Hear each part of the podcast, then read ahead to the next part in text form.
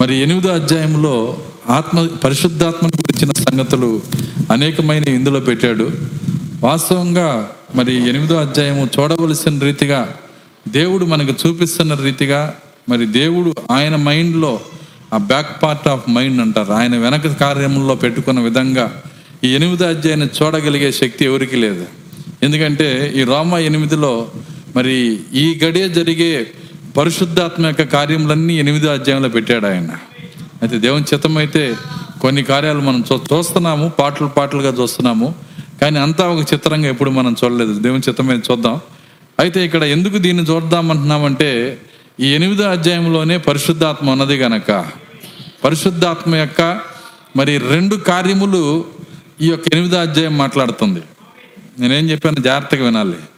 పరిశుద్ధాత్మ యొక్క రెండు కార్యాలు. పరిశుద్ధాత్మకి రెండు కార్యాలు ఉన్నాయి. ఒకటి భయాన పరిచర్య రెండు సంపూర్ణ పరిచర్య. అంటే ఫుల్ పేమెంట్ పరిచర్య. రెండు పరిచర్యలు ఉన్నాయి.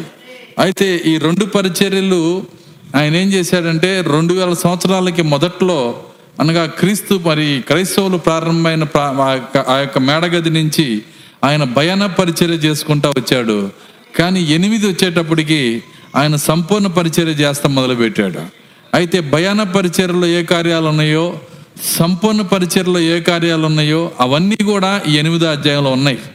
అయితే దాన్ని చూడాలంటే దేవుడు మన యొక్క కన్నులు తెరిస్తేనే మనకు బయలుపాటు ఇస్తేనే మనం చూడగలుగుతాం.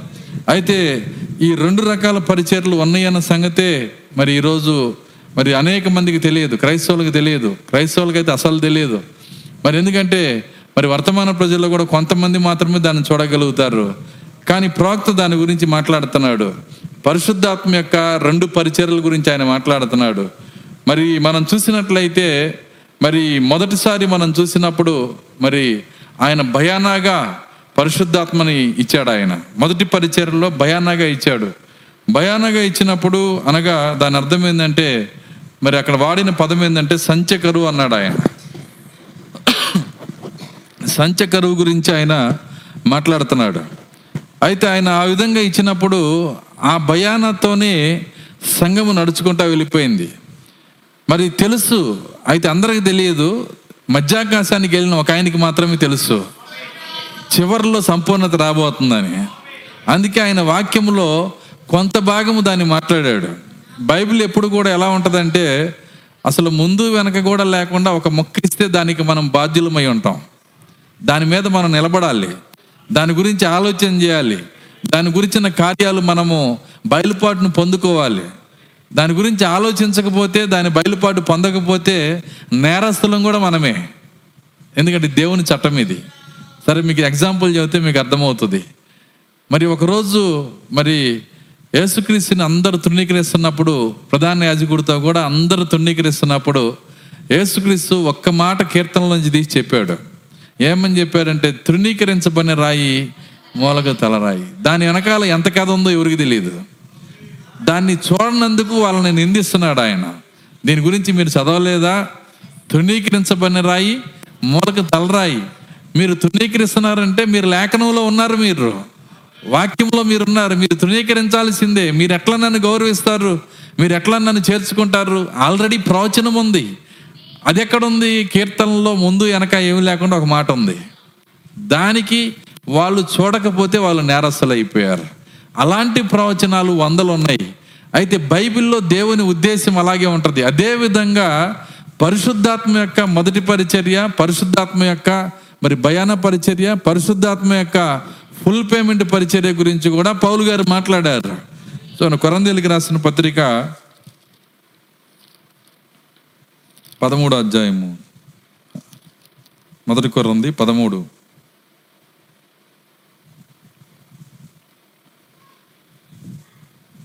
తొమ్మిదో వచ్చిన చదువుకున్నాం మైక్ లేదా? మైక్ ఇవ్వలేదా ఎందుకంటే ఆన్లైన్ లేని వాళ్ళకి మనం ఎంత అరిచినా వినపడదమ్మా. మైక్లో చెప్తేనే వినపడుతుంది. ఓకే. చదివే వాళ్ళకి ఇవ్వండి త్వరగా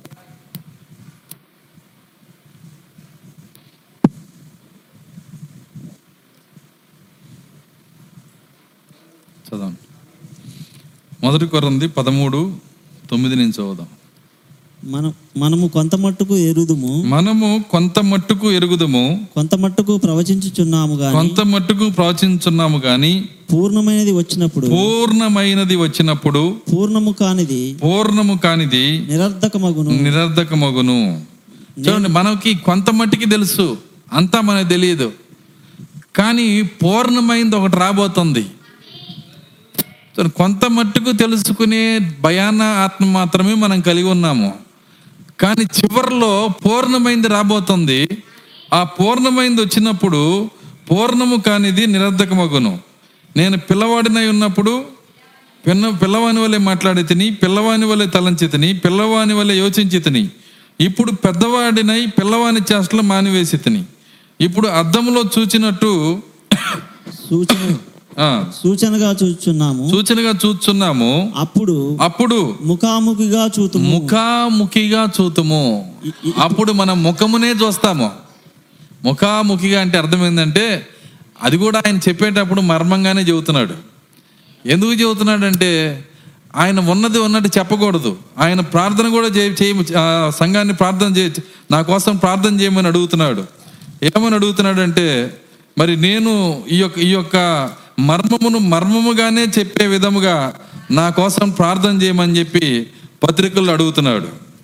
మీరు అది కూడా చూస్తే అర్థమవుతుంది.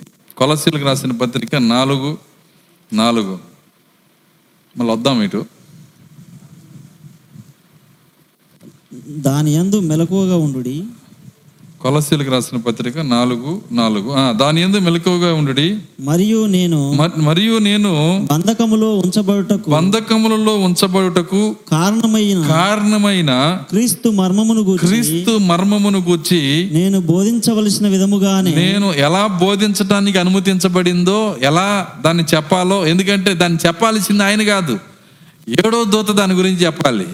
కానీ ఈయనేమో మొత్తం ఏడో దూతకు తెలిసిందంతా ఈయన చూసి వచ్చాడు కాబట్టి ఇప్పుడు దాన్ని ఎలా చెప్పాలో అలాగే నేను చెప్పాలి. నేను ఆ యొక్క బోధించవలసిన విధముగానే ఆ మర్మమును వెల్లడిపరచినట్లు వాక్య- వాక్యము చెప్పుటకు వాక్యము చెప్పుటకు అనుకూలమైన సమయము అనుకూలమైన సమయమును దేవుడు దేవుడు దయచేయవలన దయచేయవలనని మా కొరకు మా కొరకు ప్రార్థన చేయుడి. మా కొరకు ప్రార్థన చేయుడి. చూడండి ఎలా చెప్పాలో అలాగే చెప్పాలి. ఆ మర్మమును ఎలా ఎంతవరకు వెల్లడి చేయడానికి నాకు అవకాశం ఉందో అంతవరకు నేను నేను వెల్లడి చేయాలి. అధికంగా నేను చెప్పకూడదు. ఎందుకంటే ఆయన ఆల్రెడీ మొదటి కొరంది రెండు ఏళ్ళలో చెప్పేశాడు. దేవుని మర్మమును మర్మమైనట్లుగా బోధించుచున్నాము అన్నాడు. ఆల్రెడీ చెప్పేశాడు. మరి మర్మంగా చెప్పి ఆయన ఇప్పుడు ఇంకో డ్యూటీ ఎక్స్ట్రా డ్యూటీ తీసుకున్నాడు. దేవుని మర్మమైన క్రీస్తును చెప్పవలసిన వి- విధానంలో దేవుని మర్మమైన ఆ దేవుని యొక్క మర్మమును వెల్లడిపరచవలసిన విధముగా వెల్లడిపరచాలి. కొంత వెల్లడిపరిచే పరిచర్య కూడా ఇచ్చాడు నాకు. అది ఇవ్వకపోతే చివరి వాళ్ళు నమ్మలేరు. అసలు ఇలాంటి పరిచర్య ఉందని వాళ్ళు నమ్మలేరు. కాబట్టి దాన్ని ఎంతవరకు చెప్పాలో ఎలా చెప్పాలో ఆ యొక్క- ఆ శక్తి నాకు వచ్చే విధంగా నా కోసం ప్రార్థన చేయండి అంటున్నాడు ఆయన. కాబట్టి పౌలు గారి మాటల్లో ఉన్న ఆ భావము ఆ లోతైన కార్యాలు ఒక మాటలో పెట్టిన భావాలు అనేకమైనవి ఉన్నాయి. ఒక విధంగా చెప్పాలంటే సంపూర్ణ బయలుపాటంతా పౌలు గారి మాటలో ఉంది. కానీ అది దాక్కొని ఉంది. అది అది ఒక మాటలో పెట్టేసి వెళ్ళిపోయాడు ప్ర- ఆత్మ యొక్క ప్రథమ ఫలము అంటాడు. ఎవరు ఎవరిస్తారు దాని గురించి? జ్యేష్ఠుల సంఘము అంటాడు. ఎవరు ఎవరెవరిస్తారు దాని గురించి? ముందు పుట్టిన వాళ్ళే రండి చర్చికి అని చెప్పాలి లేదంటే. అర్థమవుతుంది. ఎందుకంటే దాని గురించినటువంటి బయలుపాటు ఎవరికీ లేదు. అది అది ఆయన వాడుతున్నటువంటి మాటలు మనం కొండకు వచ్చామంటున్నాడు క్రైస్తవులు కొండకెళ్ళేది ఏంటి ఏ కొండకి వెళ్ళాము ఎక్కడుంది ఆ కొండ? చూడండి మనం వచ్చామంటున్నాడు ఆల్రెడీ వచ్చామంటున్నాడు. వెళ్ళబోతున్నాం అంటలేదు. చూడండి ఆయన చెబుతున్న మాటలు ఈ భూ సంబంధమైన శరీరం శిథిలమైపోయినాక ఇంకొక శరీరం ఉంది అంటున్నాడు ఎక్కడున్నాయి ఈ పాత నిబంధనలు ఈ మాటలన్నీ? ఎక్కడి నుంచి తీసుకొచ్చాడు ఆయన? ఇవన్నీ కూడా ఎక్కడున్నాయంటే ఆ యొక్క మూడో ఆకాశంలో ఏదైతే దేవుడు దాచి ఉంచాడో ఆ మర్మం అంతా పౌలు గారు కూడా చూశాడు ఆయన. దేవుని స్తోత్రం అలెలుయ్య వాడు పౌలు గారు మాట్లాడిన మాటలు ఈరోజు ప్రశ్నిస్తే అవి ఎక్కడున్నాయి? పాత నిబంధన యొక్క రుజువు ఎక్కడ? పాత నిబంధనలు ఎక్కడ చెప్పాడు? పౌలు గారు కదా హెబ్రి పత్రిక రాసింది. పౌల్ మరి మోస అక్కడ ఉన్నటువంటి అబ్రహాము శిల్పి నిర్మాణకుడైన ఆ యొక్క పట్టణాన్ని దేవుడు దేనికి శిల్పి నిర్మాణకుడైన పట్టణాన్ని చూశాడని చెప్పి చెబుతున్నాడు. ఎక్కడుంది పాత నిబంధనలో పౌలు గారు? నువ్వు చెబుతానికి అది? అందుకే హెబ్రి పత్రికనే అసలు దేవుడు మరి పౌలు గారి యొక్క పత్రిక కాదని కొట్టేశారు. ఏంటి మేధావులు. ఎందుకంటే అరగట్లా జీర్ణించుకోలేకపోతున్నారు. వాళ్ళకి అరిగినా అరగకపోయినా ఇదంతా సత్యమే. ఎందుకంటే బైబిల్లో ఏ మాట అయితే చేరిందో అదంతా ఆత్మ చేతే చేరినది. దేవుని స్తోత్రం. అల్లెలుయ్య దేవుడు చేతకాని వాడు కాదు ఏది ఎక్కించాలో ఆయనకి తెలుసు ఏది పక్కన పెట్టాలో ఆయనకి తెలుసు. అయితే ఇక్కడ ఆల్రెడీ పౌలు గారిని నమ్ముతున్నాం పౌలు గారి పత్రికలు నమ్ముతున్నాం అని చెప్పుకునే వాళ్ళు పౌలు గారి మాటలు అర్థం కాక మరి ఏదో కొన్ని మాటలు తీసుకొని వెళ్ళిపోతా ఉన్నారు. కానీ అసలు పౌలు గారి యొక్క ఉద్దేశం ఏంటి? ఆయన ఆయన బోధలో ప్రత్యేకత ఏంటి? ఆయన ఏ మర్మమును పైన చూసి వచ్చాడు? అది ఇక మర్మమేనా? కానే కాదు. దాన్ని వివరించడానికే దేవుడు ఏడవ దూతను పంపించాడు. దేవుని స్తోత్రం అలెలుయ ఆ ఏడవ దూత వచ్చినప్పుడు ఈ మర్మం అంతా బయలుపరుస్తున్నాడు. కాబట్టి ఇవన్నీ అర్థం చేసుకోవాలంటే మొట్టమొదట ఇందులో ఏదో ఉందని మొదట నమ్మాలి. అంటున్నారా అర్థం కాని వాళ్ళు ఏం చేయాలంటే ఈ పాస్ గారు ఈ రకంగా చెబుతున్నాడంటే ఇందులో ఏదో ఉంది ఇది సత్యమై ఉందని నమ్మాలి. నమ్మితే ప్రతిఫలం వస్తుంది. ఒకరోజు దేవుడు నీకు అర్థమయ్యేటట్టు చేస్తాడు. అర్థమైతే మరింత ధన్యులు. దేవుని స్తోత్రం అలెలుయ్య కాబట్టి ఈ కార్యములన్నీ ఎవరో చూడటానికి పెట్టాడు దేవుడు. మరి ఆయన ఒక కార్యాలు పెట్టాడంటే దాన్ని చూసేవాళ్ళు కూడా ఎవరో ఉన్నారని అర్థం. కాబట్టి ఆయన దాచిపెట్టిన మర్మాలన్నీ చూడగలిగిన ప్రజల్ని ఎవరినో దేవుడు ఎన్నుకున్నాడు. అందరూ చూడలేరు. ఆయన ఏర్పరచుకున్న వాళ్ళు మాత్రమే దాన్ని చూడగలుగుతారు. వారి కోసమే ఈ కార్యాలన్నీ రాసిపెట్టాడు ఆయన. కాబట్టి ఇక్కడ ఆయన ఈ యొక్క మొదటి కొరంది పదమూడులో ఆయన అంటున్నాడు పూర్ణమైనది వచ్చినప్పుడు మనము కొంత మట్టుకు ఎరుగుదము కొంత మట్టుకు ప్రవచించున్నాము కానీ పూర్ణమైనది వచ్చినప్పుడు అంటున్నాడు. అంటే పూర్ణమైనది ఒకటి రాబోతోంది. అది వచ్చినప్పుడు ఆయన ముఖమును మనం చూస్తాము. అది వచ్చినప్పుడే ముఖాముఖిగా అంటే ముఖాన్ని చూస్తాం. ఇప్పుడు ఈ అడ్వాన్స్తో మనం నడుస్తున్నాం కదా ఈ యొక్క భయానతో నడుస్తున్నాం కదా మరి ఈ యొక్క మరి సంచకరువుతో నడుస్తున్నాం కదా అయితే ఈ సంచకరువుతో ఉన్న సంఘం ఎక్కడి వరకు ఏ విధంగా నడుస్తారంటే అద్దములో చూసినట్టుగా నడుస్తాం అన్నాడు అద్దములో చూసినట్టుగా. అంటే అద్దంలో చూసినట్టు అంటే ఏంటి? మీరు మీరు ఏదైనా మీ ఇంట్లో ఇప్పుడు మనం వచ్చేటప్పుడు ఖచ్చితంగా అర్థం చూసుకోకుండా ఎవరు రారు చర్చికి కూడా. అందరూ అర్థం చూసుకొని వస్తారు. అర్థంలో ఏమైనా మసక మసక ఉంటుందా?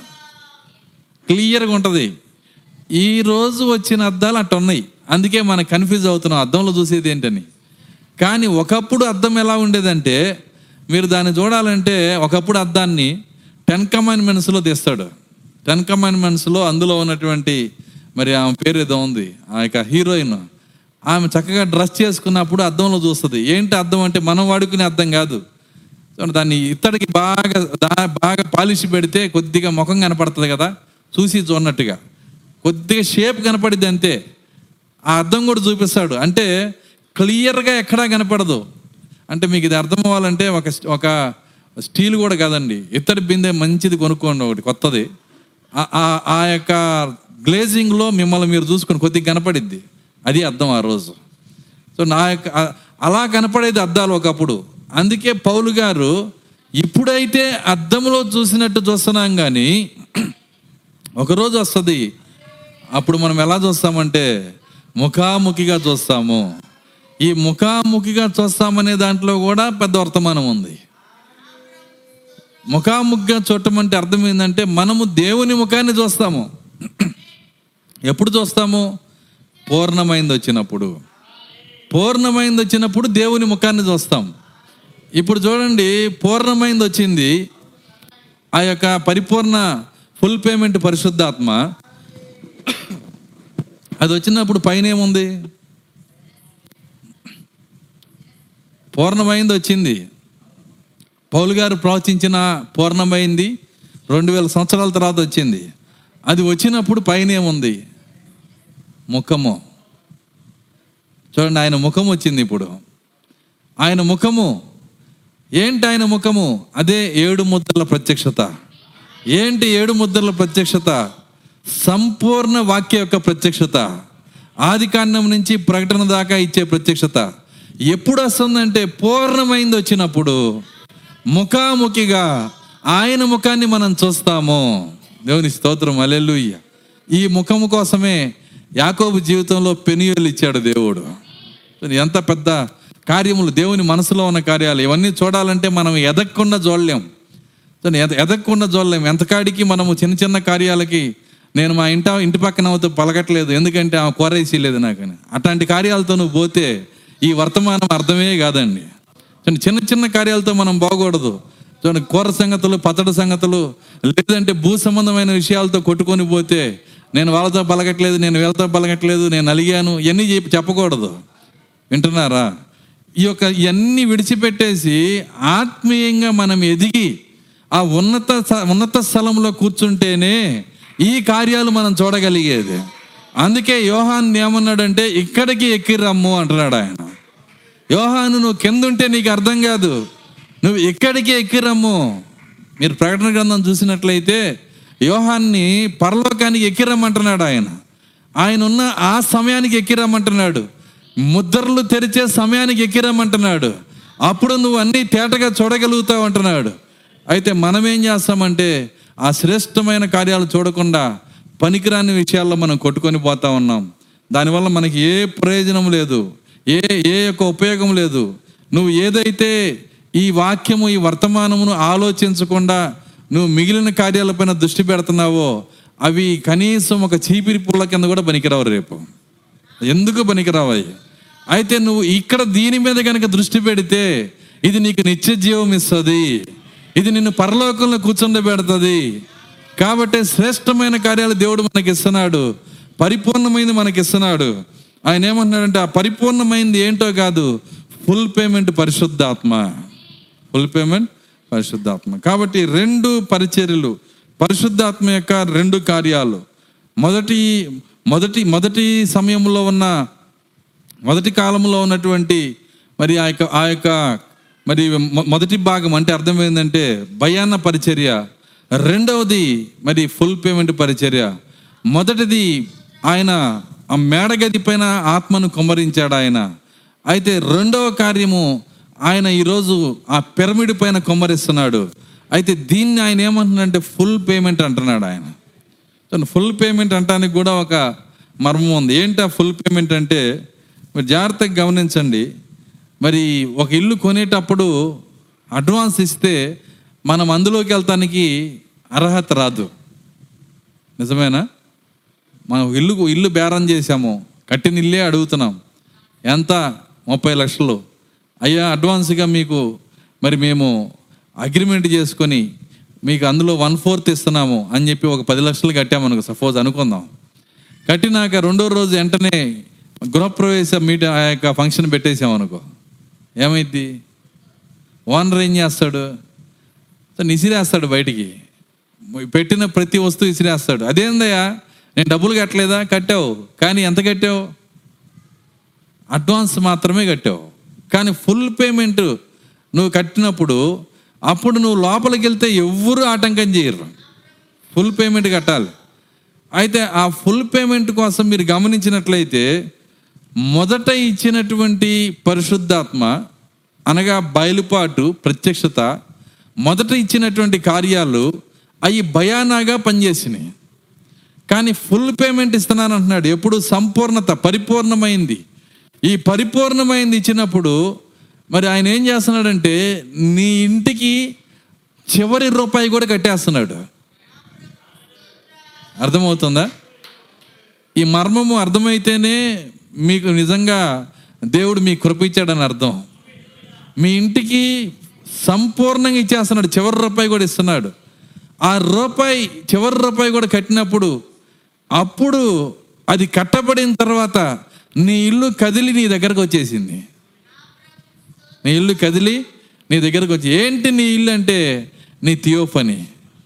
ఆ ఏడు ముద్రలు తెరవబడినప్పుడు ఆ పరిపూర్ణమైంది వచ్చినప్పుడు ఫుల్ పేమెంట్ కట్టినప్పుడు నీ ఇల్లు అక్కడ విడుదలై అది తిరిగి నీ దగ్గరికి నిన్ను స్వతంత్రించుకోవడానికి వచ్చేసింది అది.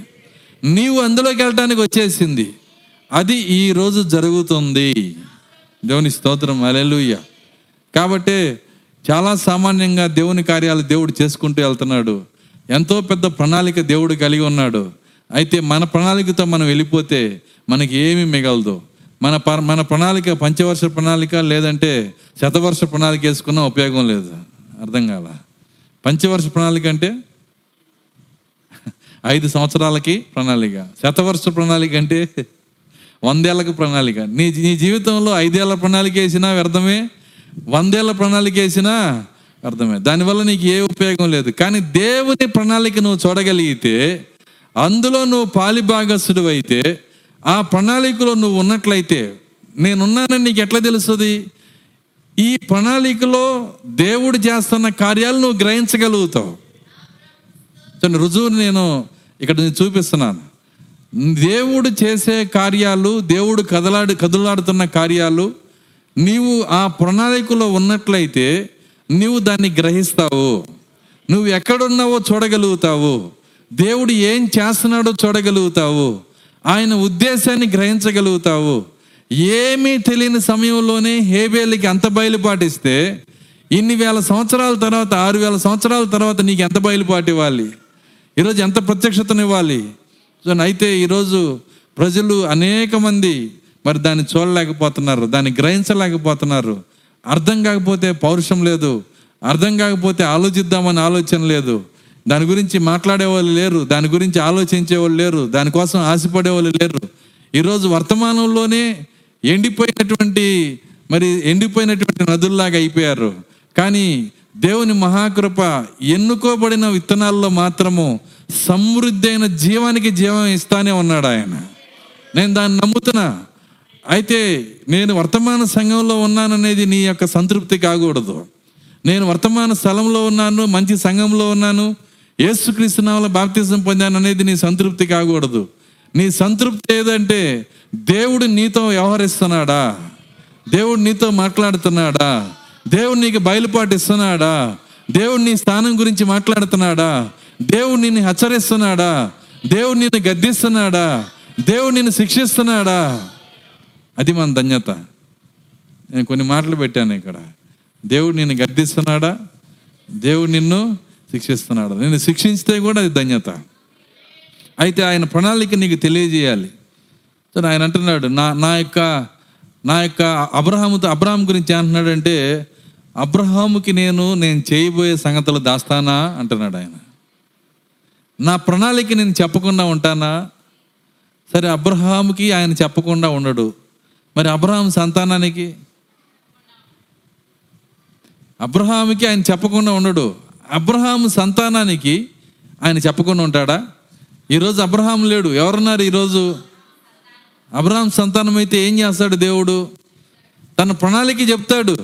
ఈ ఈ యొక్క సదోమ గోమర్రా ఎలా కాలిపోబోతుందో దేవుని ప్రణాళిక ఏంటో ఇక్కడ ఏం జరగబోతుందో మరి ఆయన ఎలా దిగి వచ్చాడో ఆయన ఏ విధంగా భోజనం చేస్తున్నాడో ఏ విధంగా శరీర మార్పు కల మరి కలగజేస్తున్నాడో ఏ విధంగా కుమారుని ఇవ్వబోతున్నాడో వాగ్దాన కుమారుని ఇవ్వబోతున్నాడో ఏ విధంగా శరీర మార్పు విశ్వాసాన్ని ఇవ్వబోతున్నాడో సుధమ కుమారాన్ని ఎలా కాల్చబోతున్నాడో ఇవన్నీ తెలియజేస్తాడు. ఆయన ప్రణాళిక అంతా తెలియజేస్తాడు. మనం చర్చిలోనే ఉంటాము చర్చిలోనే విన్ మరి వింటాము ప్రతి కూడికి వింటాము కానీ దాని మన లోపల కొద్దిగా కూడా అర్థం కాకపోతే కొద్దిగా కూడా గ్రహించకపోతే దేవుని ప్రణాళిక అర్థం చేసుకోకపోతే ఇక మనం అబ్రహాం సంతానముని ఎలా పిలుచుకోగలుగుతాం? కాబట్టి మనం అబ్రహాం సంతానంగా ఉండాలి అంటే చెప్పబడుతున్న వాక్యాన్ని మనం గ్రహించుకోవాలి. నువ్వు ఎక్కడైనా ఉండు నువ్వు ఆన్లైన్లో ఎంటుండు ఎక్కడైనా విను ఎక్కడైనా ఉండు ఏ చర్చిలో అయినా ఉండు. నేను ఇచ్చేటువంటి హెచ్చరిక ఏంటంటే ఖచ్చితముగా దేవుడు నీ యొక్క హృదయాన్ని తెరవాలి.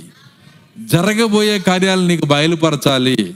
పరిశుద్ధాత్మ ద్వారా నీకు సంపూర్ణ గ్రహింపు యొక్క సకల ఐశ్వర్యం ఇవ్వాలి నీకు. పరిశుద్ధాత్మ ద్వారా ఏమి ఇవ్వాలంట?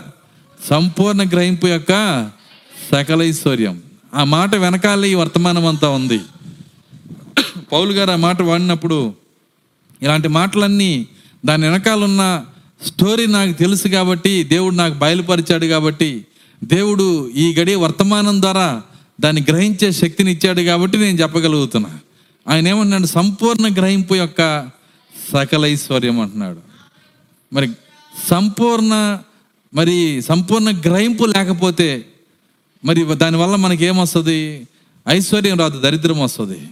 కాబట్టి అది అలా కాదు మనం ఉండాల్సింది ఆ గ్రహింపు కోసం దేవుని దగ్గర అడగాలి. ప్రభు సంపూర్ణ గ్రహింపు మాకు దయచేయండి.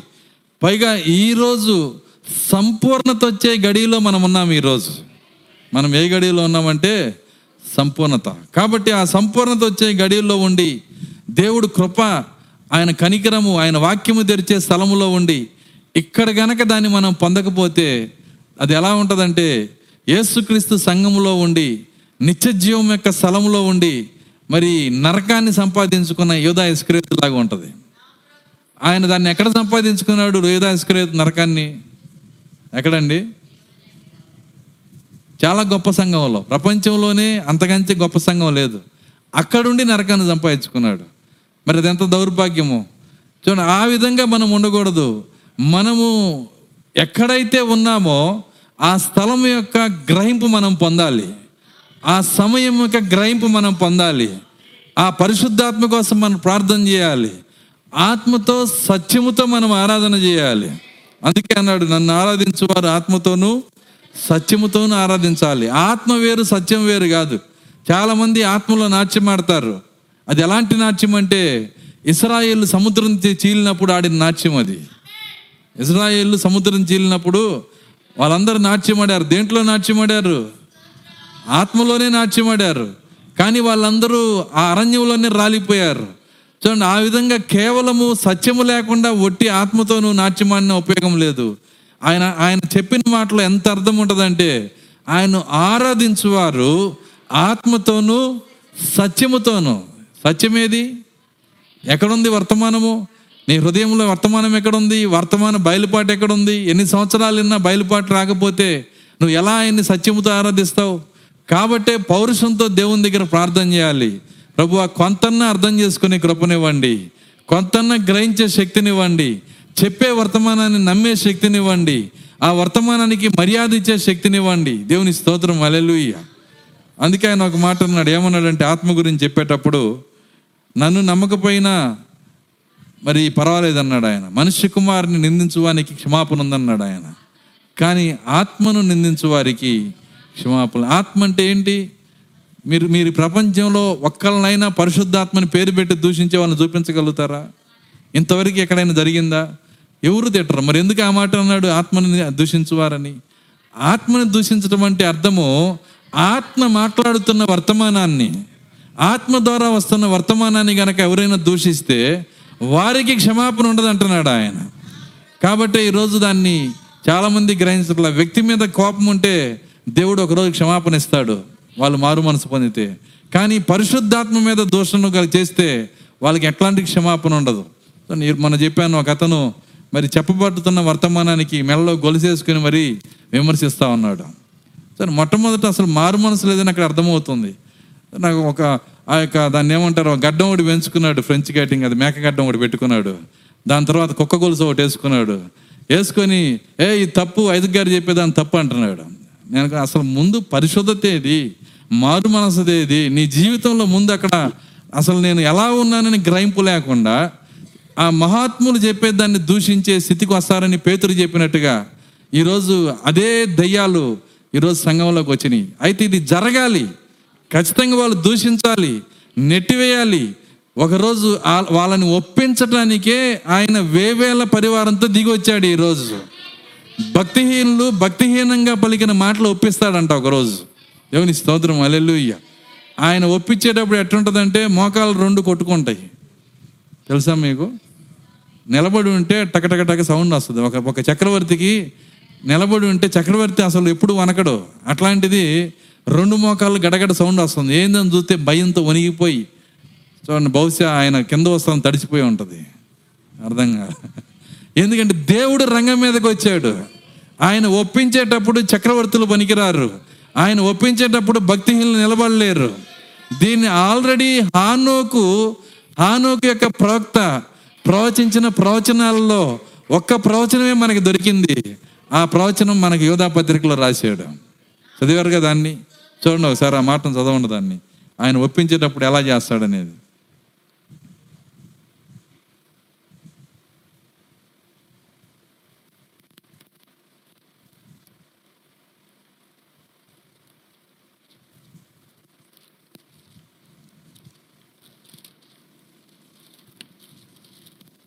యోధా పత్రిక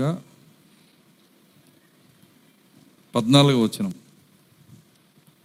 ఆదాబు మొదలుకొని ఏడవ వాడైన హానుకు కూడా వీని గురించి ప్రవచించి ఇట్లా నిన్ను ఇదిగో అందరికి తీర్పు తీర్చుటకును వారిలో భక్తిహీనులందరూ ఇదిగో అందరికీ తీర్పు తీర్చుటకును వారిలో భక్తిహీనులకును భక్తిహీనులు భక్తిహీనంగా చేసిన వారి భక్తిహీనులందరూ భక్తిహీనముగా చేసిన వారి భక్తిహీన క్రియలన్నింటిని గుర్చి వారి భక్తిహీన క్రియలను గుర్చియు.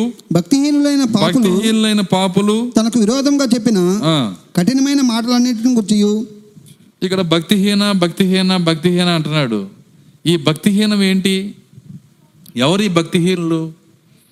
వింటున్నారా? భక్తిహీనులు అంటే ఎవరు? చాలా మందికి దీని అర్థం కూడా తెలియదు. అందుకే దాన్ని నేను వివరిస్తున్నా. భక్తిహీనులు అంటే అన్యులు కాదు క్రైస్తవులు. క్రైస్తవులుగానే ఉండి క్రీస్తు మార్గంలో నడవకుండా తప్పిపోయిన వాళ్ళు. దేవుని యొక్క మార్గంలో ఉండకుండా దేవుని యొక్క మార్గానికి విరోధులుగా మారిపోయిన వాళ్ళు భక్తిహీనులు. భక్తిహీనులు అంటే అర్థం ఏంటంటే దేవుని దే- వాళ్ళు క్రైస్తవులే లేదంటే దేవుని నమ్మిన వాళ్ళే. చూడండి అక్కడ దావిదిని హింసించింది ఎవరు? యేసుక్రీస్తుని హింసించింది ఎవరు? యేసుక్రీస్తుని సిలివేసింది ఎవరు? భక్తిహీనులు. ఆ భక్తిహీనుల్లో ప్రధాన పాపి ఎవరు? ప్రధాన యాజకుడు. అర్థమవుతుందా? వాళ్ళు భక్తిహీనులు అంటే ఆ రోమన్స్ కాదు భక్తిహీనులు అంటే చాలామంది ఏమనుకుంటారంటే దేవుడు తెలియని వాళ్ళు భక్తిహీనులు అనుకుంటారు. అది కాదు. భక్తిహీనులు అంటే క్రైస్తవ ముసుగులోనే ఉండి దేవుని పిల్లలు సంఘము ముసుగులోనే ఉండి దేవునికి విరోధంగా నడిచే వాళ్ళే భక్తిహీనులు. వాళ్ళు ఇప్పుడు చూడండి ఇంకా మేకగడ్డం వేసుకొని కుక్క గొలిగేసి గొలిసేసుకొని నేను క్రైస్తవుని అని చెప్పి విమర్శిస్తున్న వాడు భక్తిహీనుడు. అర్థమవుతుందా? క్రైస్తవ ముసుగులోనే ఉంటాడు కానీ దేవుని నిజ సత్యాన్ని ఎదిరిస్తాడు. అదే భక్తిహీనత అంటే. ఇక్కడ దాని గురించే మాట్లాడుతున్నాడు. ఏమంటున్నాడు అంటే ప్రభువు తన వేవేల భక్తిహీనులైన పాపులు తనకు విరోధంగా చెప్పిన కఠినమైన మాటలన్నిటి గూర్చియు వారిని ఒప్పించుటకు అన్నాడు. వారిని ఒప్పించుటకు. ప్రభు ఒప్పిస్తే ఇంకేమైనా ఉందా? వింటున్నారా? దేవుడు రంగం మీదకి వచ్చి ఆయన ఒప్పించాలనుకుంటే ఈరోజు ఆయన ఏం చేస్తున్నాడు తెలుసా? కీర్తనలో ఒక మాట రాస్తుంది ఓర్చి ఓర్చి ఒగర్చి ఆయన ఆయన ఊపిరి ఊపిరి బిగబట్టుకుంటున్నాడంట. కోపం వచ్చినప్పుడు చాలామంది ఊపిరి బిగబట్టుకుంటారు. దాన్ని ఓర్చుకుంటానికి కొద్దిగా ఆయాసం ఎక్కువ వస్తుంది కానీ ఓర్చుకుంటారు కోపం అనమాట ప్రభు అలా బిగబట్టుకుంటున్నాడు. ఎందుకంటే ఇప్పుడే నేను కదిలితే కథ చెప్పినట్టు లేఖనం ప్రకారం జరగదు. కానీ సంగతులు చూస్తుంటే కదిలే పరిస్థితి వస్తుంది. పరిస్థితులు అలాగ ఉన్నాయి. అయితే వారు మరలి వెళ్ళి తిరిగి రాని గాలి వలె ఉన్నారని పని పోయిన గాలి మళ్ళీ వెనక రాదు. పని పని చేద్దామని ఆయన తనను తాను అణుచుకుంటున్నాడంట. అయితే ఒక రోజు నియమించాడు ఆయన. ఏంటి ఆ రోజు? ఆ రోజు ఏదో కాదు ఈ రోజే. మీకు తెలుసా ఆయన ఆల్రెడీ దిగి వచ్చాడని? ఇక్కడ మీరు చెప్పబడిన లేఖనంలో ఏమన్నాడు చదవండి ఇంకో కంటిన్యూ చదవండి అక్కడ మీకు అర్థమైందా? ప్రభువు తన వేవేల ప్రభువు తన వేవేల పరిశుద్ధుల పరివారముతో వచ్చెను. వచ్చెను. చూడండి ప్రభువు తన వేవేల పరిశుద్ధుల పరివారముతో వచ్చెను. ఎలా వచ్చాడు? చూడండి ఈ- యొక్క ఈ ఈ యొక్క ఏడు ముద్రలు దిప్పే ఆ పరిచర్యతో ఆయన దిగి వచ్చాడు. ఆయన వచ్చినప్పుడు ప్రకటన ఐదో అధ్యాయాన్ని మీరు చూసినట్లయితే ఎంతమంది వచ్చారు అక్కడికి? ఎంతమంది వచ్చారండి అక్కడికి? కోట్ల కొలది దోతలు వచ్చారు. కోట్ల కొలది దోతలు వచ్చారు. దేవదూతలు ఉన్నారు. వీళ్ళందరూ ఎందుకు వచ్చారు? ఒక పరిచర్య ఉంది అక్కడ. ప్రభువు ఒక కార్యాన్ని చేయబోతున్నాడు. ఆయన ఒప్పించబోతున్నాడు ఆయన. ఖచ్చితంగా ఒప్పిస్తాడు. అయితే ఆ ఒప్పించడానికి ఆయనకు ఒక ఒక ఒక ఒక ఒక కార్యం అవసరం. ఏంటి ఆ కార్యం అంటే దానికోసమే ఇక్కడ ఉన్నటువంటి ఎనిమిదవ భాగంలో వచ్చిన లేదంటే పరిపూర్ణంగా వచ్చినటువంటి ఆత్మ ఆయన కేకలేస్తున్నాడు. ఏమని కేకలేస్తున్నాడంటే రమ్ము. ఏమని కేకలేస్తున్నాడు ఆయన? ఆ యేసు శరీరము దిగి వచ్చేదాకా ఆయన ఏమి చేయలేడు. కాబట్టి ఆయన రమ్ము అంటున్నాడు.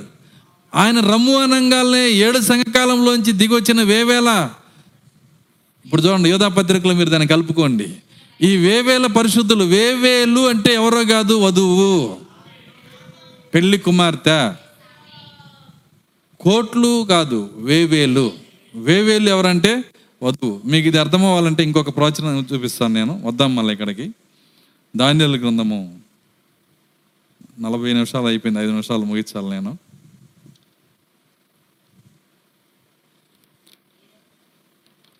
దానియల గ్రంథము ఏడో అధ్యాయము రెండో వచ్చిన నుంచి తొమ్మిదో వచ్చిన నుంచి చదువుదాం. ఇంకను ఇంకా సింహాసనములు వేయుట చూచి తిని మహావృద్ధుడు ఒకడు కూర్చుండెను. ఆయన వస్త్రము హిమము వలె ధవలముగాను ఆయన తల వెంట్రుకలు శుద్ధమైన గొర్రెపచ్చు వలె తెల్లగాను ఉండెను. మహావృద్ధుడు పరలోకంలో మన దేవుడే వృద్ధుడు అయితే మన సంగతి ఏంటి? సో ఎందుకు ఆయన వృద్ధుడు అనుకుంటున్నాడంటే దానియేల్ దగ్గరకు వచ్చేటప్పటికి సారీ ఆ యోహాన్ దగ్గరికి వచ్చేటప్పుడు కొంత అర్థం చేసుకున్నాడు. కానీ దానియేలు ఆ ఆ యొక్క ఆ యొక్క జుట్టు చూసి చూడండి ఆ జుట్టు ఎంత తెల్లగా ఉందో. ఇక్కడ ఆయన ఆయన ఆయన జుట్టు చూడండి ఎంత తెల్లగా ఉందో. దాన్ని చూసినప్పుడు దానియలు గ్రహించలేకపోయాడు గనక.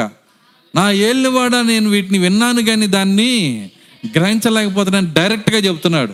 కాబట్టి ఆయన చూసినప్పుడు ఎలా ఉన్నాడంటే మహావృద్ధుడు. మహావృద్ధుడు అక్కడ కూర్చుండెను. చూడండి ఆయన వస్త్రము హి- మహిమ హిమము వలె ధవలముగాను ఆయన తల వెంట్రుకలు శుద్ధమైన గర్రబొచ్చ వలె తెల్లగాను ఉండెను. ఆయన ఆయన సింహాసనము అగ్ని జ్వాలలలే మండుచుండెను. దాని చక్రములు అగ్ని వలె ఉండెను. అగ్ని వంటి ప్రవాహము ఆయన ఎద్ద నుండి ప్రవహించుచుండెను. దాని చక్రములు అగ్ని వలె ఉండెను. సింహాసనానికి ఏమున్నాయంట? చక్రాలు. చూడండి అవి దానికి చక్రాలు ఉన్నాయంట. మీకు తెలుసా? చక్రంలో చక్రం ఉన్నట్టుండెను. మీరు ఏసుకెళ్ళి ఏసుకెళ్ళి ఇంటికి వెళ్ళి చదువుకోండి. ఏంటి చక్రాలు అడిగితే ప్రాక్త అన్నాడు అవే తీ అయ్యే అయ్యే దేవదూతలు అంటున్నాడు ఆయన. చూడండి ఆ దేవదూతలు వాక్య శరీరాలు చూడండి ఆ శరీరము అవి- అవి ఉన్నటువంటి విధానము చక్రంలో చక్రము ఇక్కడ దేవుడు కూడా ఒక చక్రాన్ని కలిగి ఉన్నాడు చక్రాలు. కానీ ఆయన అన్నాడు చక్రము కలిగి ఉండే ఆ సింహాసనము అగ్నిజ్వాల వల్ల వండుచుండాను. దాని చక్రములు అగ్ని వల్లే ఉండెను అగ్ని వంటి ప్రవాహము ఆయన ఎద్ద నుండి ప్రవహించుచుండెను. వేవేల కొలది ఆయనకు పరిచారకులుండిరి. ఎవరన్నారంట? వేవేల కొలది. వీళ్ళు ఈ తీర్పు సింహాసనంలో తీర్పు తీర్చబడట్లా. కానీ వీళ్ళు ఏం చేస్తున్నారు? పరిచారత చేస్తున్నారంట. అయితే ఇక్కడ ఏం జరుగుతుంది? కోట్ల కొలది మనుషులు ఆయన ఎదుట నిలిచిరి తీర్పు తీర్చుటకే గ్రంథములు తెరవబడెను. ప్రపంచంలో ఉన్న ప్రతి మనిషి ఆయన ఎదుట నిలబడ్డాడు. అదే సమయంలో తీర్పు తీర్చుటకు గ్రంథములు తెరవబడెను. ఆ తీర్పులో ఆయనకు పరిచర్య చేసే వేవేల మంది ఉన్నారంట. ఎవరు ఆయనకు పరిచర్య చేసే వేవేలు? ఆయన పనిలో పాలిభాగస్తులు ఎవరు? ఆయనకు పరిచర్య చేసేది ఎవరు? భర్తకు పరిచర్య చేసేది ఎవరు? భార్యే పరిచర్య చేస్తుంది. కాబట్టి వేవేల పరిశుద్ధులు ఎవరో కాదు ఆయన వధువై ఉంది. ఆయన వధువే తీర్పు తీర్చడానికి భక్తిహీనులను ఒప్పించడానికి ఇక ఒప్పు ఒప్పు- ఒప్పుకొని తీరాల్సిందే. ఒప్పిస్తాడంట. ప్రతి ఒక్కరు ఒప్పుకోవాలి. ప్రతి నాలుక ఆయన ప్రభు అని ఒప్పుకొనున్నట్లు ప్రతి మోకాలు ఆయనకు వంగునట్లు వింటున్నారా? వాళ్ళని ఒప్పించేటువంటి పరిచర్య చేయటానికి ఆయన దిగి వచ్చి ఉన్నాడు. ఆయనతో పాటు దిగి వచ్చిన పెండ్లి కుమార్తె ఆయన భార్య వేవేల మంది పరిశుద్ధులు వాళ్ళు ఏమంటున్నారంటే రమ్ము అని చెబుతున్నారంట. ఆత్మ ఏమని చెబుతున్నాడు? అప్పుడు పెండ్లి కుమార్తె వేవేల మంది ఏం చెబుతున్నారు? రమ్ము. ఎందుకంటే ఇక్కడ తీర్పు జరగాలి. ఆయన రావాలి. ఆయన వస్తే కొండల్ని మమ్మల్ని కప్పమని అడుగుతారన్నాడు ఆయన. ఆయన రావాలి. ఆయన వస్తే ఏమైద్దో ప్రకటనలో రాసి ఉంది చూడండి అది భయంకరమైనటువంటి సమయము. చూడండి యహోవా దినం కొరకు ఆశపడు వారలారా అంటున్నాడు ఆయన. అందులో వెలుగేమి లేదు. చూడండి అది అది భయంకరమైన సమయం అది. కాబట్టి ఆయన రా- ఆయన రాకుండా అది రాదు. ఒప్పించబట్టము చెయ్యాలంటే ఆయన రావాలి. కనుక ఆయన ఆయన ఏం చెబుతున్నాడంటే ఆత్మగా రమ్ము అని చెబుతున్నాడు. అదే సమయంలో పెళ్ళి కుమార్తె రమ్ము అని చెప్తుంది. ఇక్కడ రెండు రమ్ములు కమ్ కంప్లీట్ అయినాయి. మూడోది కంప్లీట్ అయితే మాత్రం ఆయన వచ్చేస్తాడు ఇక్కడికి. దేవుని స్తోత్రం. అలెలుయ్య ఏంటి మూడోది? వినువాడు కూడా ఏం చెప్పాలంట? రమ్ము అని చెప్పాలి. ఇప్పుడు వినువాడు ఎవరు? వినువాడు పెళ్ళి కుమార్తె కాదా? అది కాదు దాని అర్థం. వినువాడు పెళ్ళి కుమార్తె కానీ జీవించుచున్న పెళ్ళి కుమార్తె. ఈ పెళ్ళి కుమార్తె దిగి వచ్చిన వేవేల దోతల దోతల పెళ్ళి కుమార్తె. కాబట్టి ఇక్కడ జీవించుచున్న పెళ్ళి కుమార్తె తన యొక్క స్థానం గ్రహించి తన స్థితి గ్రహించి ఈ గడియకి ఇచ్చినటువంటి సంపూర్ణ పరిశుద్ధాత్మను పొందుకొని పశ్చాత్తాపం చెంది కన్నీరు గార్చి భయముతో విధేయతతో వణుకుతో దేవుని సన్నిధిలో గ్రహించి ప్రార్థించి తను తాను సిద్ధపరచుకొని తను తాను శుద్ధీకరించుకొని అప్పుడు యథార్థంగా హృదయం నుంచి రమ్ము అని ఎప్పుడైతే చెప్పిద్దో అప్పుడు మూడు రమ్ములు కంప్లీట్ అయిపోతాయి. దేవుని స్తోత్రం. అలెలుయ్యా ఇప్పుడు ఇప్పుడు చెప్పవలసిన చివరి పని ఎవరిదంటే మందే. పాస్ గారు దాందే ఉంది మీరు రమ్ము అని చెప్పండి మీ వెనకాల మేము చెప్పకపోతే ఎప్పుడు అడగండి అంటారు. మీరు రమ్ము అని చెప్పండి సంఘం అంతా మేము కూడా ఏం చెబుతామంటే రమ్మ. అది కాదు రమ్ము అని చెప్పటం లైఫ్ మీ జీవితం. మీ జీవితం ఎలా ఉండాలంటే ఆయన ఇప్పుడు వచ్చినా నేను సిద్ధముగా ఉన్నాను. నాలో ప్రతి లోపము నేను సరి చేసుకున్నాను. వాక్యము ఏదైతే తప్పని చెబుతుందో దాన్నంతా నేను దిద్దుకున్నాను. ఈ గడియ పరిశుద్ధాత్మ నేను పొందుకున్నాను ఆ జీవాన్ని నేను పొందుకున్నానని నువ్వు ఎప్పుడైతే లైఫ్ను పొందుతావో నువ్వు ఏం మాట్లాడవసరలా నువ్వు జీవిస్తుంటేనే రమ్ము రమ్ము అని నీ జీవితంలోంచి వెళ్ళిపోతా ఉంటుంది అక్కడ.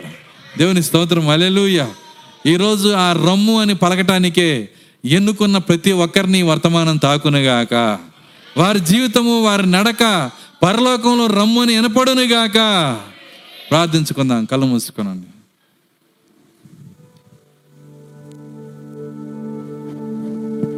స్తోత్రములు స్తోత్రములు స్తోత్రములు ప్రభువ. కృపగల తండ్రి నీ స్తోత్రాలు నాయన. తండ్రి యొక్క రాత్రి నీ వాక్యమును నీ ప్రణాళికను నీ లోతైన కార్యములను నీ బయలుపాటును నీ చిత్తమును మీరు చేయబోతున్న కార్యములన్నిటిని నాయన కొద్ది నిమిషంలో మాతో మాట్లాడినందుకు వందనాలు చెల్లిస్తున్నా. దీన్ని గ్రహించలేని వారి పట్ల కృపదాయి చేయండి నిజముగా ఆ మూడవ రమ్ము మా జీవితాల్లో జరుగుటకు సహాయము దయచేయండి. దాని కొరకు ఎన్నుకోబడిన జీవితంగా వ్యక్తిగతంగా నన్ను చేయండి అని మేము ప్రార్థిస్తున్నాం ప్రభువ. సహాయము దయచేయండి. ఆ వ్యక్తిగత పిలుపుని అందుకునే కృప దయచేయండి. ప్రభు నిశ్చయముగా నాయన వారిని ఒప్పించటానికి నాయన తండ్రి ప్రభు వేవేల పరిశుద్ధుల ప్ర పరివారంతో దిగి వచ్చి ఉన్నాడని హానోకు ఏడో వాడు ఆరు వేల సంవత్సరాల క్రితం ప్రవచించిన ప్రవచనం. ఈరోజు నా కళతో నేను చూస్తున్నాను ప్రభువా. ఓ ఈ రాత్రి అది జరగటాన్ని నేను చూ చూస్తున్నాను. ఈరోజు అది పరిపూర్ణతలోకి రావటాన్ని నేను చూస్తున్నాను ప్రభువ. సహాయము దయచేయండి. చిన్న చిన్న కార్యములు పనికిరాని కార్యములు సులువుగా చిక్కులు పెట్టే ప్రతి పాపము నుంచి విడుదల చేయండి. ఓ ప్రభువ ప్రతి అవిధేయత నుంచి విడుదల చేయండి. విన్న ప్రతి మాట మా వెనుకల్లో దీవించండి నాయన. స్తోత్రము స్తోత్రము స్తోత్రములు ప్రభువ. నిజముగా నాయన తండ్రి నీ ఆత్మను ఈ గడియకు మీరు ఇచ్చిన ఆత్మను. అయ్యా తండ్రి సంపూర్ణత ఆత్మను మాకు దయచేయండి. అనేక మంది భయాన్నంతా వెళ్ళిపోతున్నారు ప్రభువా. ఈరోజు మాకు కావలసింది ఈ గడికి మీరు ఇచ్చిన పరిశుద్ధాత్మ. ఈ గడికి మీరు వాగ్దానం చేసిన పరిశుద్ధాత్మ. ఓ ప్రభువా ఈరోజు ఇచ్చిన ఫుల్ పేమెంట్ను నాయన మాకు అనుగ్రహించండి ప్రభువా. ఓ నిజముగా ఎవరి కొరకైతే మీరు నాయన ఆ సంపూర్ణత ఇచ్చారో దాన్ని పొందుకుని కృప మీరు దయచేయండి. మీ ఆత్మ కొరకు మేము కనిపెట్టుకుని ప్రార్థించబోచుండగా ప్రతి హృదయంలో నీ ఆత్మను కుమ్మరించమని యేసుక్రీస్తు నామలో ప్రార్థించి వేడుకొంచున్నాము తండ్రి. ఆమె